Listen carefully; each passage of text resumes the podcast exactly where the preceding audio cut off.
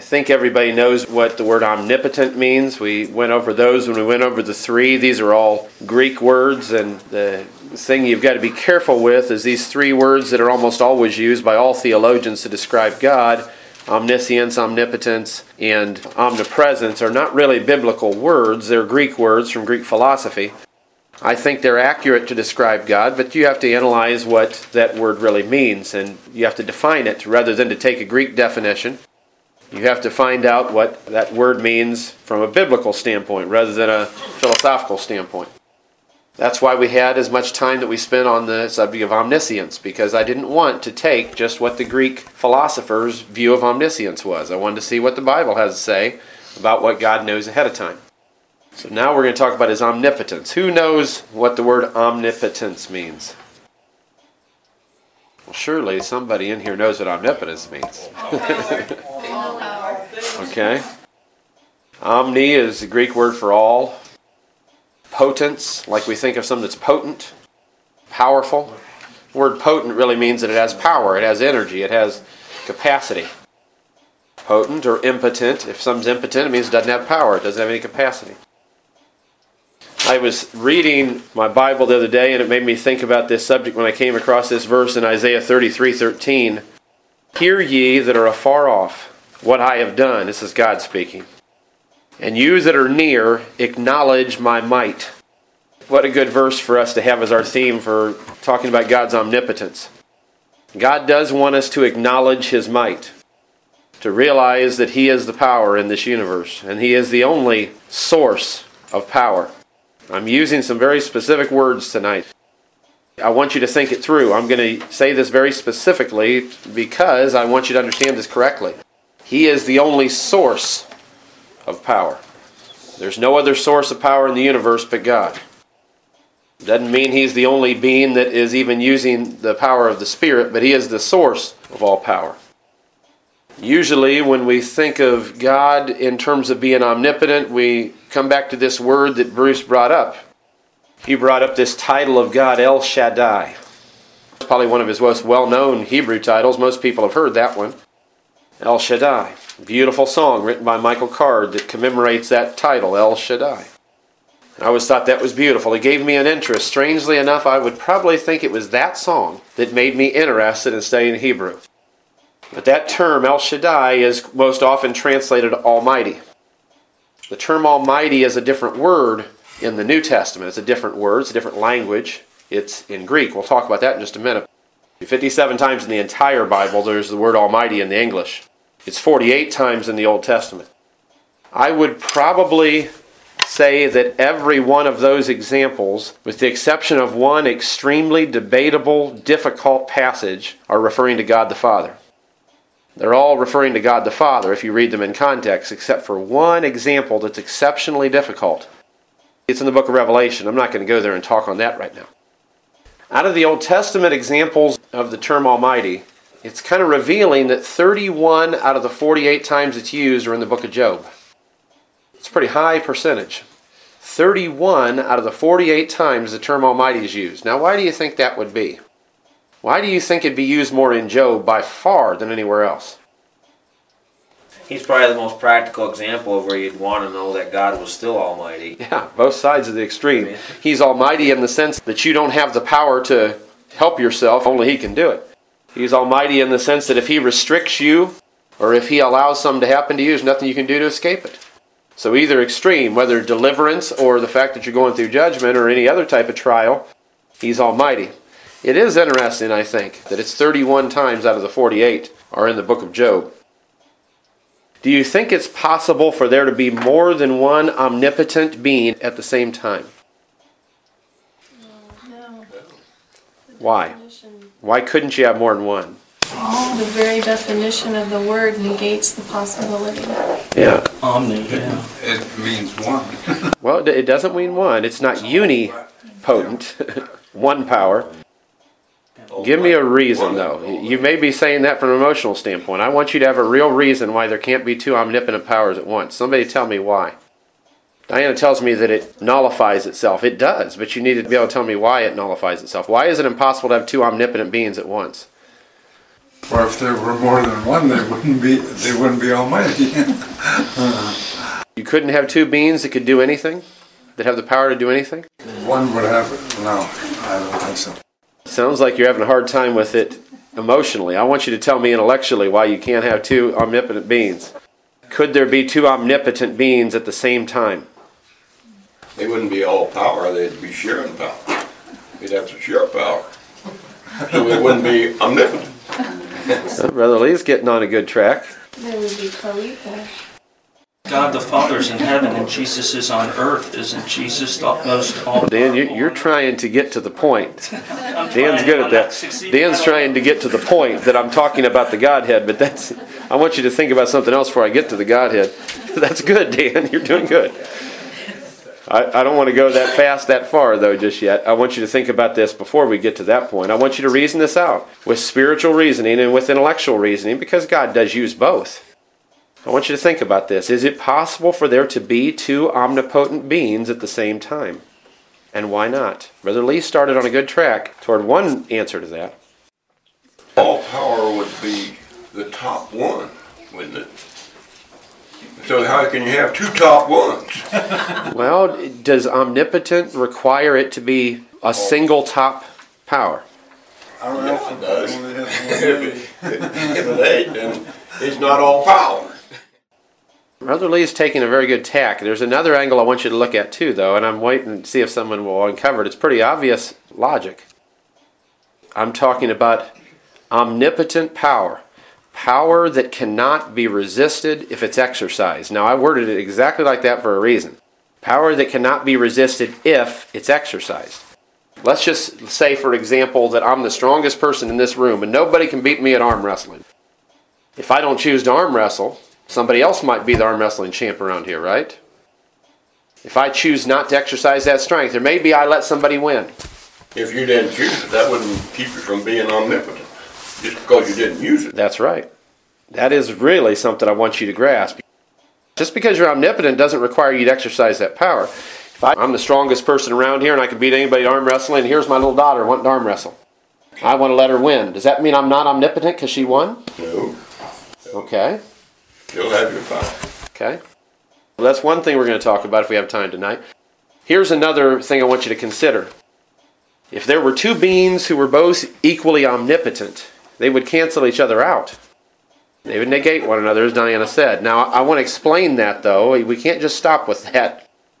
If I am omnipotent, then that means nothing is more powerful or equal in power to me. That's right. So if Brother Renz is also omnipotent, then I'm not omnipotent. Right. That's right. I don't have all power if he has all power also. Yeah. I'm trying to make this very simple. It's much more complicated than what I'm making it.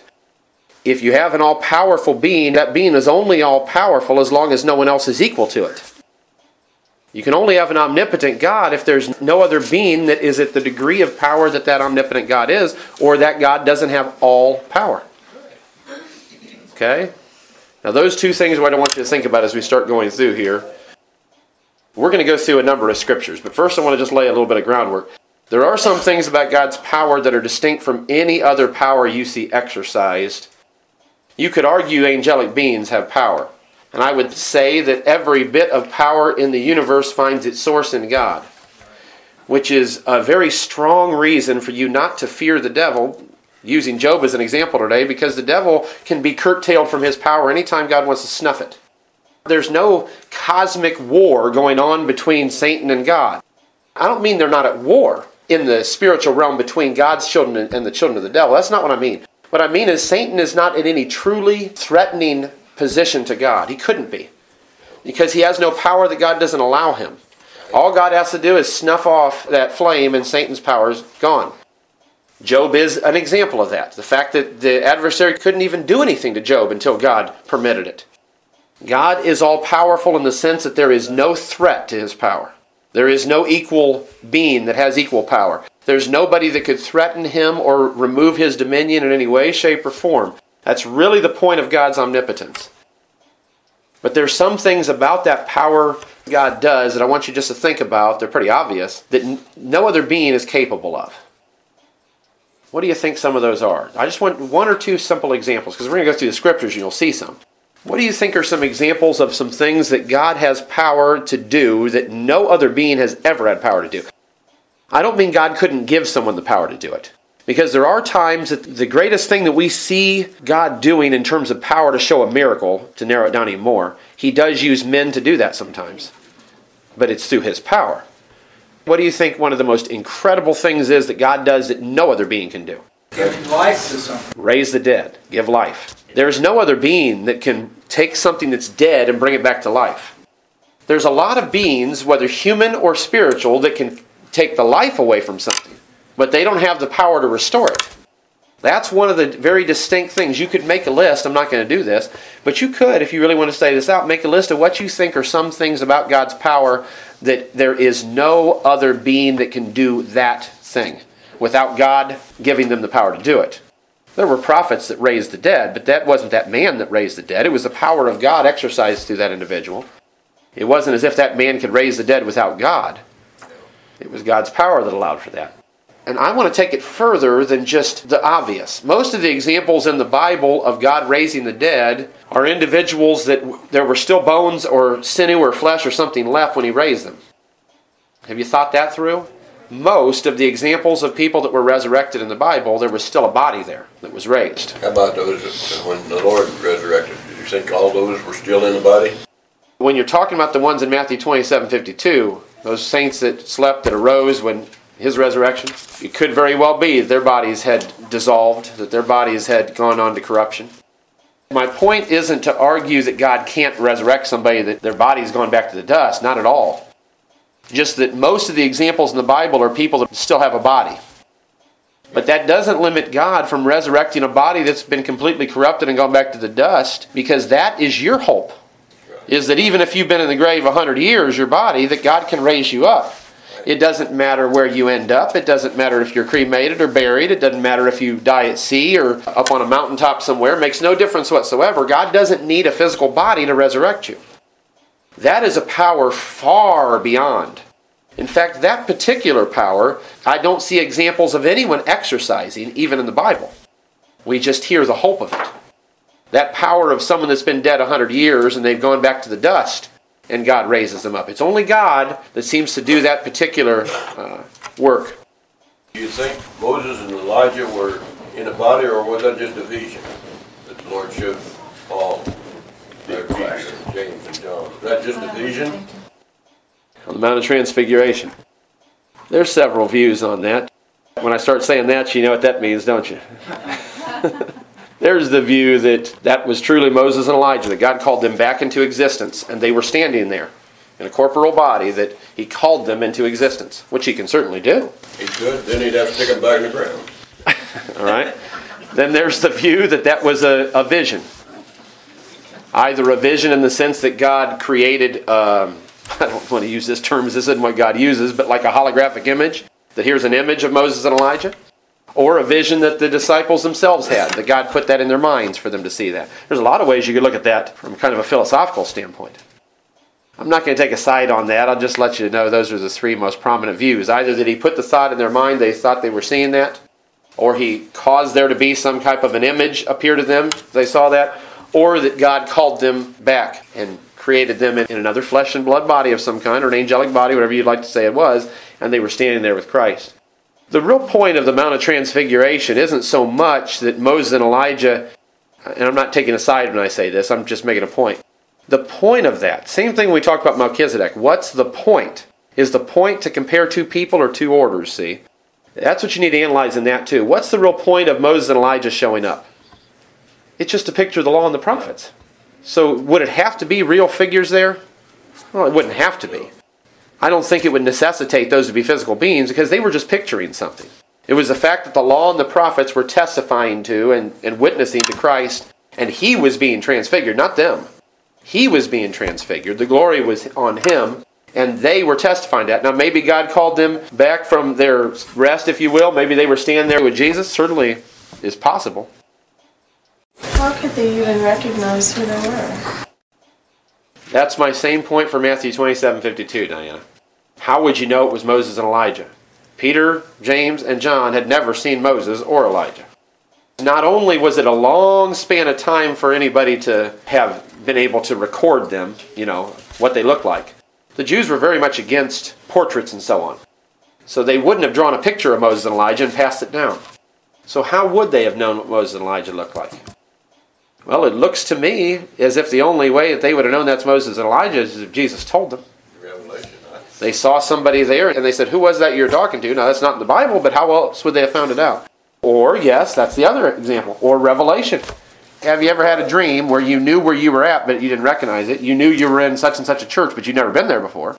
You know, you have a dream and you know things about your locality and the people around you that you couldn't know. That you just, that knowledge is intrinsic to the dream. Could be like that. It could be that when they had that vision or whatever it was, that they knew in the spirit. That's Moses and Elijah. That's a logical way of looking at it. Or it could be that Jesus said, they said, who was that you're meeting with? Well, that was Moses and Elijah. There's several ways you could look at that. There's another thing God does that is an exercise, in my opinion, of His omnipotent power. It's very similar. It's actually an extension or maybe even prior example of creating life, for example, out of nothing. Even if it goes back to dust. You could argue that all matter... I want to try to make this simple for you. I don't want to try to get into the laws of physics and so on. Matter never goes away, at least in this closed system we're in. You burn something up, the ash is still there. Matter never disappears. You can't disintegrate something. It's always there in some form or another. So you could argue that God is creating out of something. I'm not telling you this is right. I'm just wanting you to think.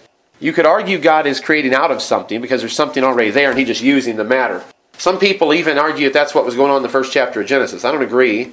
They think that everything that happened in the first chapter of Genesis was God just using material that was already there and shaping it. The opposite view to that is that God creates in this Latin term ex nihilo. E-X-N-I-H-I-L-O. Out of nothing. I believe God can create out of nothing. Romans 4:17 is probably the best example to prove that biblically. It's talking about the resurrection, and it says, in regards to God, who quickeneth the dead, and calleth those things which are not, which be not, as though they were. I don't think anybody else can do that. That's part of the omnipotent power of God, that He can call things that are not as though they were. They don't have to be in existence for God to create. It looks like part of the creation in the first chapter of Genesis is out of some material. The earth was without form and void, and then God starts to work and bring things into being. An example that is a little bit debatable because of even my view of it is the original light source. Did He create that out of nothing or was it already in existence? Original looks to me like it was His glory illuminating the earth. Well, my answer to that when people have asked me, where did that light come from? Since the sun, the moon, the stars were created later, that obviously wasn't the sun when He said, let there be light, and there was light. You could argue that's creating something out of nothing, which I do believe He can do that. But I'm not certain that that's exactly what that was. I believe that there was a dimensional veil between God's dimension, where He's at, third heaven, and between the creation. And that when He was working on it, God just opened up the veil and the light of third heaven shone out on the creation. I think it was the light of God's domain. He dwells in light, which no man can approach unto. So when He said, let there be light, I think it was almost like someone pulling back the curtains. And that wonderful dimension where God exists, He opened it up, and the light of God's dimension shone on the world. Now, that's just my opinion. But that would mean that wouldn't be strictly creation out of nothing. It would mean that He opened up the veil between His realm and this creation He was making. Wasn't there a lot of the plagues with Egypt, you know, they threw down the staff and it turned to a snake, and there was a combative thing there, good and evil. Mm-hmm. Wasn't there one of the plagues that God created out of nothing? That's when the split happened in the plagues. There was a combat, if you want to call it that. There was a competition of sorts going on up to a point. The first one, of course, being the Nile River turned to blood, and the magicians were able to do it, weren't they? Yes. At least in some form, whether it was true blood or some kind of little trickery or whatever. Then the frogs. Well, notice what He did. He called forth frogs. He didn't create them out of nothing. He called them up from all the swamplands and rivers, and here they came. Every frog in Egypt showed up. Well, that didn't mean He created them. And they were able to some extent mimic that. Then there were swarms of lice.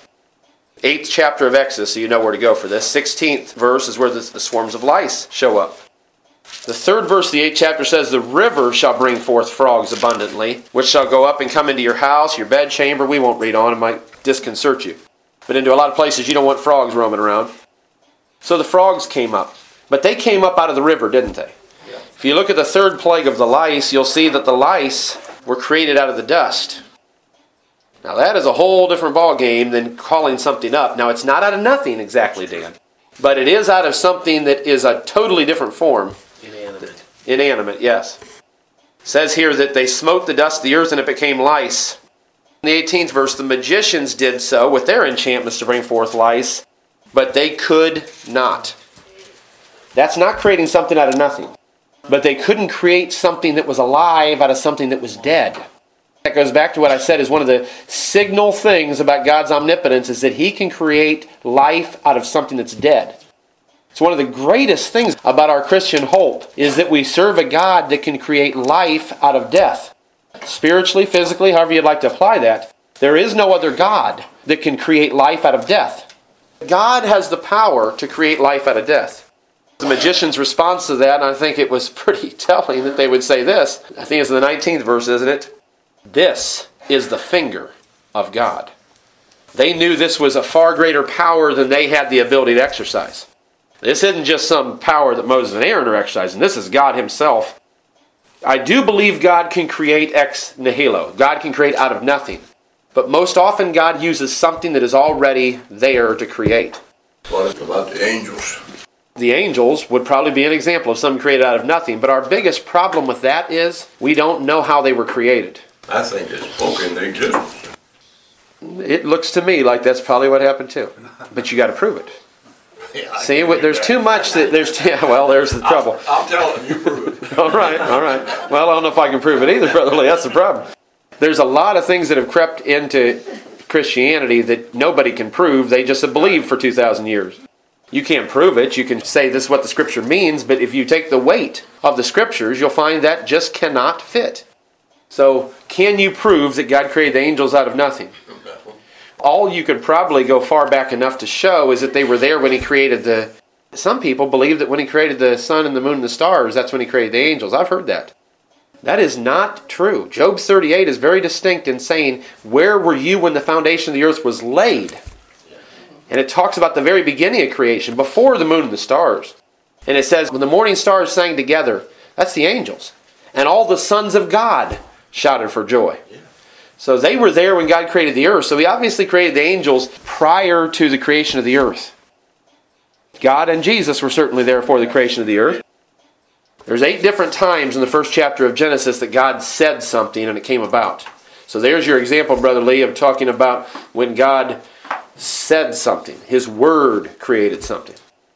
And the first example, that's what we've been talking about, Genesis 1:3, where it says, God said, let there be light. And this sounds like creation out of nothing, and maybe it is. And there was light. God just said it, and there it was. Yeah. But it is my personal opinion. I believe God creates out of nothing. I believe that Romans 4:17 is an example of that He calls those things that are not as though they are. But I am not sure you could prove that by this verse, because you don't know where that light came from. You don't know if He just created light out of nothing, or if He somehow already had light and He opened it up, like turned on a flashlight to the world, that it was already a light source. I just want you to think about what type of power God has that no other being has. That's really what I wanted you to get you thinking about. We digressed into several rabbit trails on the process of doing that, but what type of power does God have that no other being has? I think one example of that power is to create life out of something that is not alive, to bring something into existence, to create in a way that man cannot create. I think that's critical. And then the follow-up question to that is, are there any limits to God's power? Yeah, me. Well, Lee says he's a limit. All right. Well, that would be an example of the 78th Psalm, where it was talking about God intending to do some things for Israel, and says they limited the Holy One of Israel. They turned back and they limited the Holy One of Israel. So I would agree with that. I mean, are there any limits to His power that you can give me examples of, other than human beings trying to resist Him? Are there any limits to His power? Is there anything He can't do? Because the truth of the matter is, if He wants you to obey Him, He can make you obey Him. He has the power to do that. So are there any limits to His power? Only the power that he chooses not to use. I mean, I would say the things like, he can't fail. I've heard that. Cannot lie. Right. There's an example that I think is a good example. Can God lie? No. Well, let's think about this then when we define omnipotence. Is he all-powerful in the sense that he's able to have the power to lie if he wants to? He could if he wanted to.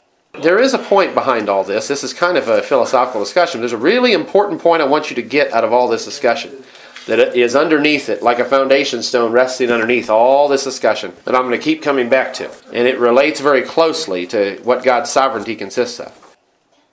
Does he have the capacity to lie? Could he lie if he wanted to? What is keeping him from lying? His holy character.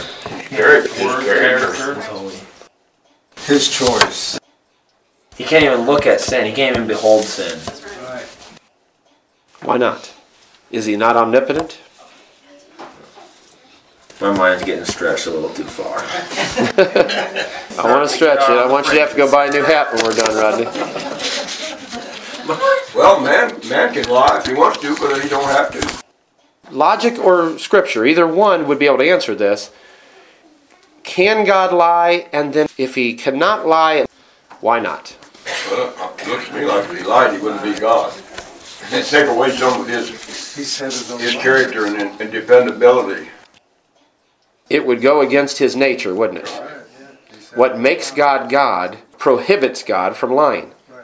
It's that his character creates a boundary that prohibits him from taking a certain action. Would you agree with that? Right.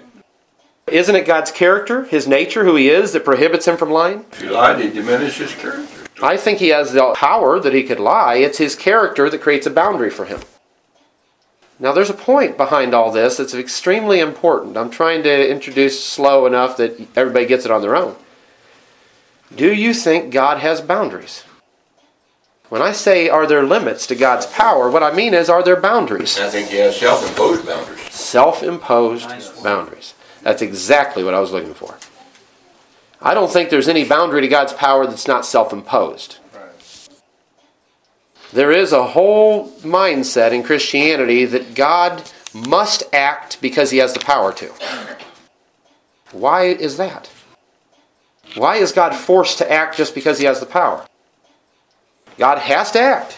In order to be sovereign, he has to use his power. Why is that?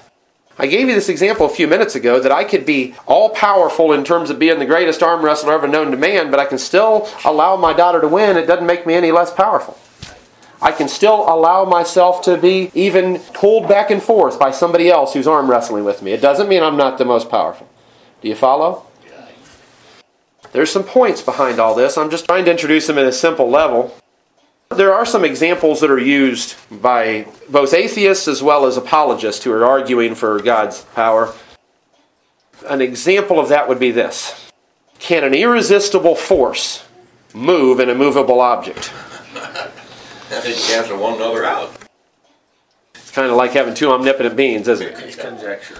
And here's how they would explain it in terms of God. We're not going to spend a lot of time on this philosophical element, but I want you to get this at least. If God created something that was immovable. He has the power to do that, right? He's all-powerful. He could create something that's immovable by any force. I don't believe it would be immovable to him. See the conundrum? See the problem? But do you see the contradiction? If he creates it for the purpose of being immovable, even by him, is that possible? You see how there have to be boundaries to God's capacity. He can't create something that's immovable to him. I don't think he could. That's a boundary. That's a limitation. That means God isn't capable of creating an object that he can't move. Because if he did, he wouldn't be all-powerful. He might be powerful enough to create the immovable object, but he wouldn't be powerful enough to move it. So he couldn't be omnipotent. Right. Now that is a hard thing to get your brain around. I know, I'm sorry, Gloria. She's looking at me like I've lost my mind. It's a hard thing to get your brain around, but I want you to think about this. If God can create something that's immovable that he can't move, he can't be all-powerful.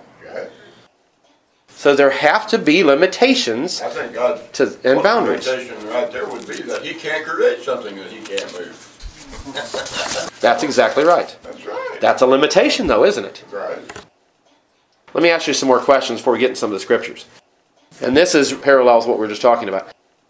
Can God take actions that are contradictory to his own character and nature. And here's a simple example. We use the example, can God lie? Can God sin? Can a holy God sin? No. Wouldn't be holy. So there's a limit to his power, isn't there? He doesn't have the power to sin if he has imposed that limitation on himself by his holiness. If he has imposed the limitation on himself, it binds him. Sure does. I want you to really think about this. You may think, well, that's common sense. If you really get this, it'll answer some things for you later that are very important doctrinal points. If he can bind himself, which he has to be able to, if he can bind himself, it's a limitation, isn't it? He created a self-imposed limitation. That is the same thing that runs along the line with him lying. Why can't God lie? Because he has self-imposed restrictions on himself by his character and who he is that don't permit him to lie. So God can limit himself. And here then is another related question before we get into the little more simpler tack. Is God required to act? Or can he impose boundaries on himself? That's what we've been talking about. Does God have to act? No. That's what it is. Well, of course it depends. Right. He can choose to act. He has the power to act. But is he required to act? Does he have to act? Or can he impose a boundary on himself? He's required to act according to his plan. Yes. Now you're getting where I'm going. Can God design a system? I think that's what Brother Lee is talking about. I'll try to use several words so maybe you can think about it in your own terminology. Can God design a system, a world, a mechanism, a plan with self-imposed limitations built in for him? Absolutely. Could God make a plan for mankind that he already built into the plan? He did it. Some self-imposed limitations on himself. He did it. He's Elijah's son. Could God have designed a plan that would allow mankind to freely choose him or reject him without losing his omnipotence? He did that. Could he design a plan where you could freely, in your own free will, choose him or reject him? And he's still omnipotent. Well, he did that. We are. Well, that's what, of course, that's what I believe. I'm just asking you to think about this.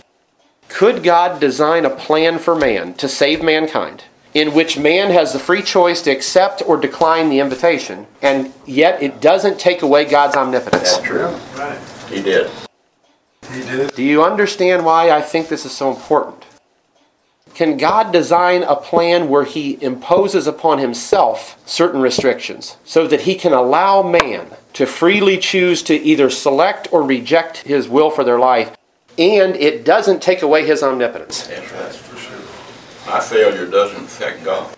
God's omnipotence does not require him to control every microcosmic thing. That would mean God is a slave to his own power. Are you following me still? And again, God's omnipotence. God's omnipotence doesn't. I don't know if I can repeat things like that, Rodney. They just come out. God's omnipotence doesn't. I don't even know what I said. That's why we record these Bible studies, Rodney. God's omnipotence does not require him. I'm going to word it a little differently, I'm sure. To exercise his power. If his omnipotence required him to exercise his power, he'd be a slave to that power. That means he can't choose to do anything different. He's forced to act. Can a king choose not to exercise his sovereign power? Yes, he can.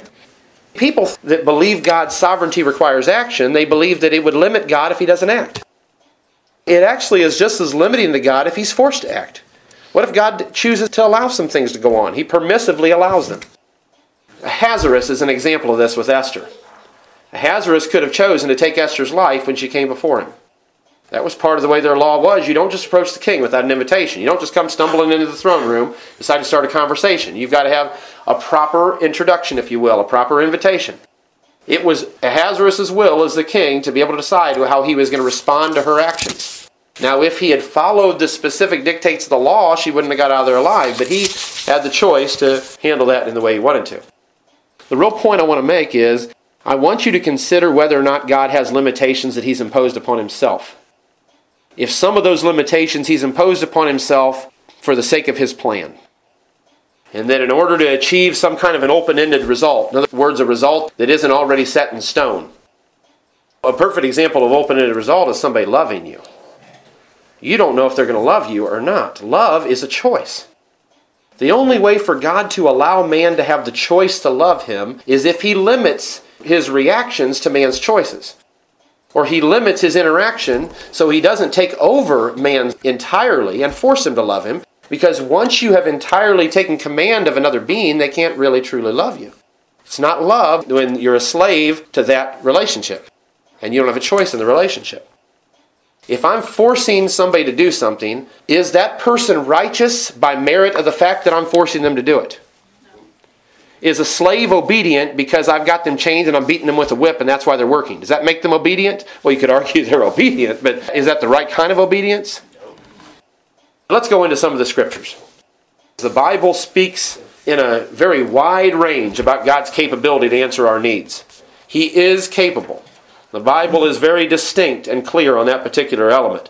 I'm going to run down through some of these scriptures with you. They're on your handout, so I'll just run through them and read them fairly quickly. Genesis 18:13-14. I think most of you know what this is. This is where God was making the promise that Isaac was going to be born, and of course, Sarah's response to that was the laugh, which I suppose a lot of people would laugh if they were as old as Sarah was, almost 90 years old, and somebody tells you you're about to have a child, you'd find that humorous too, most likely. Lord said unto Abraham in the 13th verse, "Wherefore did Sarah laugh, saying, Shall I of a surety bear a child which am old?" And here is the key. Is anything too hard for the Lord? And then Job 42:2. This is Job speaking to God, but he, I think, had learned this by experience. "I know that thou canst do everything, and that no thought can be withholden from thee." Now, I'm going to go through them pretty quick, so if you're trying to keep up in the Bible, it might be hard to do. But you've got these references on your handout. And then Isaiah 26:4. These are scriptures relative to His almighty and omnipotent power. "Trust you in the Lord forever, for in the Lord Jehovah is everlasting strength." Not just strength, but everlasting strength. In Matthew 19:26. This was in a conversation about how difficult it is for a man to enter into the kingdom of heaven and to accomplish what God wants for his life. And Jesus' response to them was, "With men this is impossible, but with God, all things are possible." A little bit earlier chronological example in Luke 1, where the angel's speaking to Mary in the 36th and 37th verse. The angel says, "Behold, thy cousin Elizabeth, she hath also conceived a son in her old age, and this is the 6th month with her, who is called barren, for with God nothing shall be impossible." And then probably one of the best examples of this particular word, is Revelation 19:6. "I heard, as it were, the voice of a great multitude, and as the voice of many waters, and as the voice of mighty thunderings, saying, Hallelujah, for the Lord God omnipotent reigneth." That's the only place in the Bible the word omnipotent is used. It's actually the same word translated elsewhere, almighty. In the New Testament, that's the Greek word translated almighty. I'm not sure why they chose to translate it this way here. There's nothing wrong with it being translated that way. But it really is saying the Lord God Almighty reigns. I suppose it was a little more poetic to say the Lord God omnipotent reigneth. That word there in the Greek is pantokrator. P-A-N-T-O-K-R-A-T-O-R. Pantokrator. Pan is another word that means all. Can you think of an example in our modern day? Think of an airline that talked about how their coverage is all over America. Pan, am, Pan-American. Pan means all. Kratos means power. So all power. That's what that word omnipotent there means. It's used 10 times in the New Testament. Is that Greek? That's Greek, yes. It's used 10 times in the New Testament, and interestingly enough, that word is, out of those 10 times, 9 in the book of Revelation. 1 time is in 2 Corinthians 6:18. And every other time it's used, the King James translators translated it Almighty, except for Revelation 19:6, where they translated it omnipotent. All right, then your next section of verses there. God is the source of all power and the force of power that maintains and upholds all things. What am I saying? All power finds its origin in God. There's no other source of power. All power finds its origin in God. And the worlds, the universe, the creation, mankind, the stars and the planets in their elliptical orbits and in their gravitational orbits are all held in place and moved and directed by the force of God. If God chooses to withdraw His power out of this closed system that you and I are living in, we're in a closed system, you know. We can't just leave this universe and head off into third heaven or wherever we want to go. We're in a closed system no matter what kind of spaceship they build. It's a closed system. And if God chooses to pull his power out of this closed system, problem with the closed system is power has to be going into it to keep it going. A closed system requires power to come into it to keep it going, like a plug, fuel, whatever it might be. An open system might be drawing power from different places, but a closed system, like our universe we're in, something is maintaining the power of this closed system that we're in. It's the Spirit and the power of God. And anytime God chooses to draw back His Spirit, this universe will stop its tick-tock, and it'll be over. Here's some examples. Job 34:13-15. Who hath given him a charge over the earth, or who hath disposed the whole world? If he set his heart upon man, if he gather unto himself his spirit and his breath, God, all flesh shall perish together, and man shall again turn unto dust. The only thing that's keeping us in a body right now is the Spirit of the living God. Yeah. When Adam was formed into a body out of dust, it was the breath of God that brought that dust to life. And when the breath of God leaves that body, the body is dead. When God withdraws His breath, everything is dead. There's nothing left alive after God withdraws His breath. It's not just your body that dies.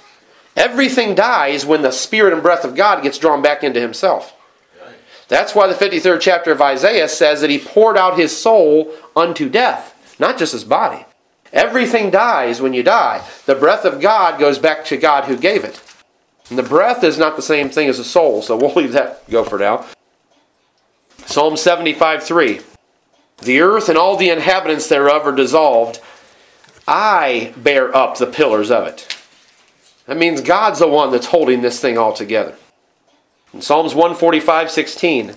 Thou openest thine hand and satisfieth the desire of every living thing. In Isaiah 40:25-26. To whom then will you liken me? Or shall I be equal, saith the Holy One?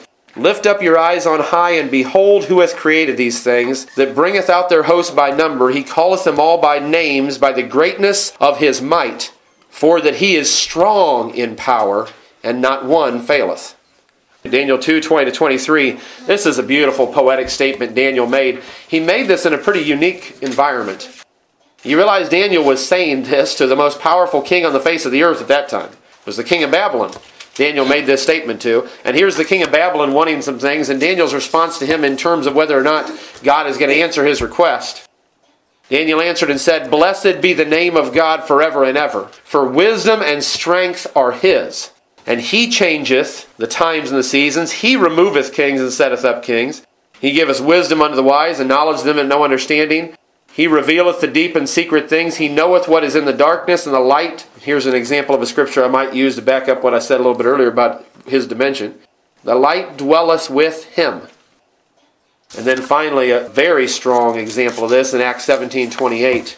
For in him we live and move and have our being, as certain also of your own poets have said, for we also are his offspring. Christ is the operational arm, the tool that God uses to exercise his power in relation to the creation. That's why I put this diagram on the left side of your handout. Show you how God operates. He operates through His Son to accomplish His will. That's what Genesis 1:26 is talking about when it says, Let us make man in our own image. God having a conversation with His Son. Jehovah God, if you want to call Him that, that's the Latinized form of it, Yahweh. Through the Ruach HaKodesh, which is the Spirit of God, the Holy Spirit. He uses Yeshua HaMashiach, which is the Hebrew way of saying Jesus Christ, Jesus the Messiah, to exercise His will. Jesus is the arm of the Lord in the Scripture. When God chooses to operate directly on mankind in some way, to create or to do anything else, He reaches out through His arm to accomplish it, and that's Christ. Colossians 1:15-17 says, Who is the image, talking about Jesus, of the invisible God, the firstborn of every creature? For by Him were all things created that are in heaven, that are in earth, visible and invisible, whether they be thrones or dominions or principalities or powers, all things are created by Him and for Him. He is before all things, and by Him all things consist.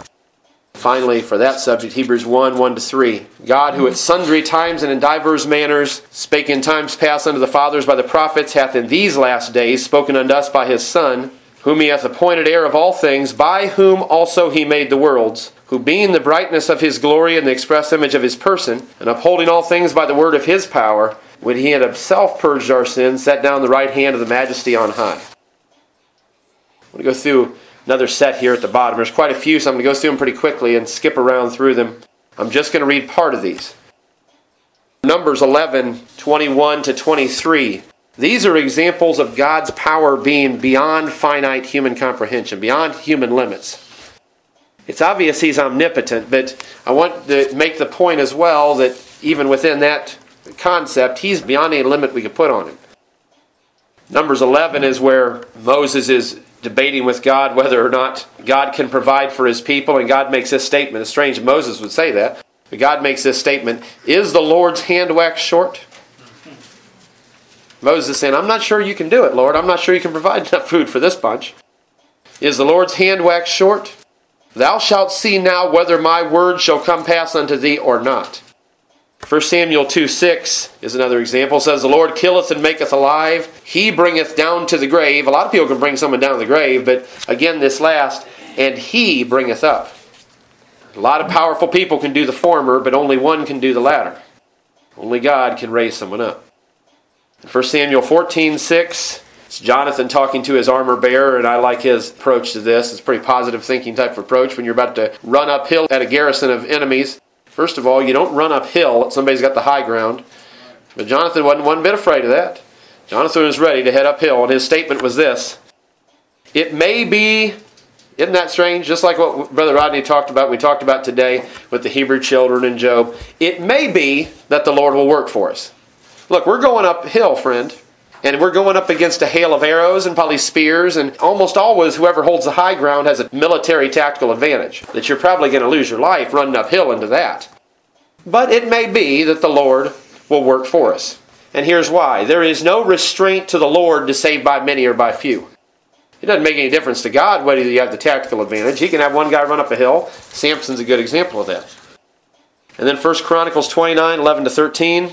"Thine, O Lord, is the greatness, the power, the glory, the victory, the majesty, for all that is in the heaven and in the earth is thine. Thine is the kingdom, O Lord, and thou art exalted as head above all. Both riches and honor come of thee, and thou reignest over all, and in thine hand is power and might, and in thine hand it is to make great, and to give strength unto all." In 2 Chronicles 14:11, this was Asa's appeal. He cried unto the Lord his God and said, "Lord, it is nothing with thee to help, whether with many or with them that have no power. Help us, O Lord our God, for we rest on thee, and in thy name we go against this multitude. O Lord, thou art our God, let not man prevail against thee." And then Eliphaz's appeal in Job 5:8-9. This is what is his advice, I guess, to Job. I guess Eliphaz's point, he was one of the three quote-unquote comforters. I guess his point to Job was, if it was me, this is what I would do. Since you're in this bad situation, Job, I would seek unto God. And unto God would I commit my cause, which doeth great things and unsearchable, marvelous without number. Some of these I'm not going to read, but you could go through the 26th chapter of Job, full of wonderful examples. Probably one of the most powerful chapters describing God's power. Job 37, especially 5th verse, 14th, and the 23rd verses. Job 40, verse 9. You could probably allegorize this, but it's a powerful poetic statement. "Hast thou an arm like God? Or canst thou thunder with a voice like him?" Job 41:10-11. "None is so fierce that dare stir him up. Who then is able to stand before me? Who hath prevented me that I should repay him?" You know what that means? If I want to bring justice and judgment on somebody, there's nobody that can stop it. "Whatsoever is under the whole heaven is mine." In Job 42:2, "I know that thou canst do everything, and that no thought can be withholden from thee." Another example of a whole chapter you could read would be Psalms 29. I'm not going to go through those. Psalm 62:11-12. "Power belongeth unto God." Psalm 66:1-7. It's a beautiful example. I'll let you read that one on your own. Psalms 93:1-5. It's especially encouraging in a day when the sea of mankind is in turmoil, which it is right now. The sea of mankind is in turmoil. Do you know what I mean by the sea of mankind? This world around us, all the governments and the political systems, the financial systems, the cultural belief systems. Oh, they think they're progressing. That's what a liberal progressive agenda means. We're moving forward. We're progressive. Well, they're progressing all right, down to death and hell. Forward progress in terms of social liberalism is progress all right. progress down the steps to death and hell. Because the closer we get to the world and the more we allow the world to affect our worship, our constraints of ourselves, and the more we allow evil to become acceptable, the closer we draw ourselves to death and hell, saints. Psalms 93 is a beautiful, encouraging passage, so I will read that one. It says, "The Lord reigneth." That alone is enough. Do you believe that's enough? Right. Yes. Do you believe those first couple words are enough? You don't even need to read the rest. The Lord reigneth. God is in charge. It doesn't mean that because something evil happens, God made it happen. But it does mean anytime He chooses to, He can bring an end to it. I believe He's already planned a time when He is going to bring an end to it. An expected end, both in a good way, like Brother Don talked about. That was your scripture day, wasn't it? Talking about a good and an expected end. There's a good and an expected end, and there's a bad and expected end. Did you know that? Yeah. Thank you, Brother Don, for focusing on the positive. There's a good and expected end, praise God. I'm going to, unfortunately, take the other side. There's a bad and expected end, too. God's already planned out the day of the Lord, the day of His wrath, the day that the winepress of the wrath of God is going to be poured out on man. That's going to happen as well. But the Lord reigneth. He is clothed with majesty. The Lord is clothed with strength, wherewith He hath girded Himself. The world also is established that it cannot be moved. Thy throne is established of old, His seat of power. Thou art from everlasting. And the floods have lifted up, O Lord. The floods have lifted up their voice. The floods lift up their waves. And it is troubling when the floods are lifted up their waves. And it looks like the world's just going to swallow the church. Looks like culture around us is going to bring us down. Brother Don mentioned some things today. And I can promise you, if this culture doesn't stop going in that direction, Don, it'll swallow the church. They'll swallow it by fiat, if nothing else. They'll make laws that'll close churches if you don't support some of those things. They'll do everything they can to destroy the Judeo-Christian values this nation was founded on. Their goal is to destroy those values. But that should not make us fear, because even though the floods have lifted up their voice, the Lord on high is mightier than the noise of many waters, praise His holy name. Yea, than the mighty waves of the sea. Thy testimonies are very sure. Holiness becometh thine house, O Lord, forever. So God's mightier than all that. In Psalms 135, 5-6, I know that the Lord is great and that our Lord is above all gods. Whatsoever the Lord pleased, that did He in heaven and in earth and the seas and in all the deep places. Some of these longer ones I'll just let you read in your own. Psalms 145, 1-7, and then Psalms 147, verse 5, Great is our Lord and of great power. His understanding is infinite. Isaiah 26, 3-4, Thou wilt keep him in perfect peace, whose mind is stayed on Thee. You know, when troublesome times come, God will keep you in peace if your mind's stayed on Him. Whatever troubles you might be facing, if you keep your mind on God, God will give you the peace that you need to get through. God will keep you in perfect peace. And here's why. Because He trusteth in Thee. Your mind being on God is much more than just you reading your Bible to get some peace. Much more than just you saying, well, Lord, I'm thinking about You. Your mind is stayed on God because you believe you can trust in Him. And when you've entrusted yourself to Him and fastened yourself to that trust, it'll bring that peace. And that is a peace that passes understanding. And it ends by saying this, Trust you in the Lord forever, for in the Lord Jehovah is everlasting strength. And then Isaiah 40, 27-31, I think you all know that passage, I won't read it. It ends with a passage that's been made into a song that's talking about the limitations of man and how your energy will run out. But God has everlasting strength, and if you'll wait on the Lord, they that wait upon the Lord will renew their strength. And they mount up with wings as eagles. And then Jeremiah 32:17 says, God made the heaven and the earth by His great power and stretched out arm, and there is nothing too hard for Thee. And Jeremiah 32:27, just 10 verses later, Behold, I am the Lord, the God of all flesh. Is there anything too hard for Me? Somebody just said there wasn't anything. Now he's asking a rhetorical question. Is there anything? Jesus made this statement. This is a pretty interesting statement. When He was in the Garden of Gethsemane and facing this terrible persecution He was about to undergo, it's interesting that He would make this statement to God, and it'll lead you into a lot of other issues, including omniscience, if you want to really think about this statement.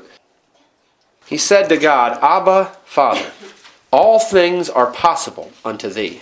Take away this cup from me. What a strange statement to make. All things are possible to You, Lord. Take away this cup from me. Nevertheless, not what I will, but what thou wilt. Yeah. In Romans 1:20, the invisible things of him from the creation of the world are clearly seen, being understood by the things that are made, even his eternal power and his Godhead. In Romans 4:18-21, this is talking about Abraham. The fact that he maintained his faith in God even though it looked impossible. Some of the things that he faced. Who against hope believed in hope, that he might become the father of many nations. According to that which was spoken, so shall thy seed be. And being not weak in faith, he considered not his own body now dead when he was about 100 years old, neither yet the deadness of Sarah's womb. He staggered not at the promise of God through unbelief, but was strong in faith, giving glory to God, and being fully persuaded that what he, God, had promised, he, God, was also able to perform. And then the final one I'm going to read, Ephesians 3:20-21. Now unto him that is able to do exceeding abundantly above all that we ask or think, according to the power that worketh in us, unto him be glory in the church by Christ Jesus throughout all the ages, world without end.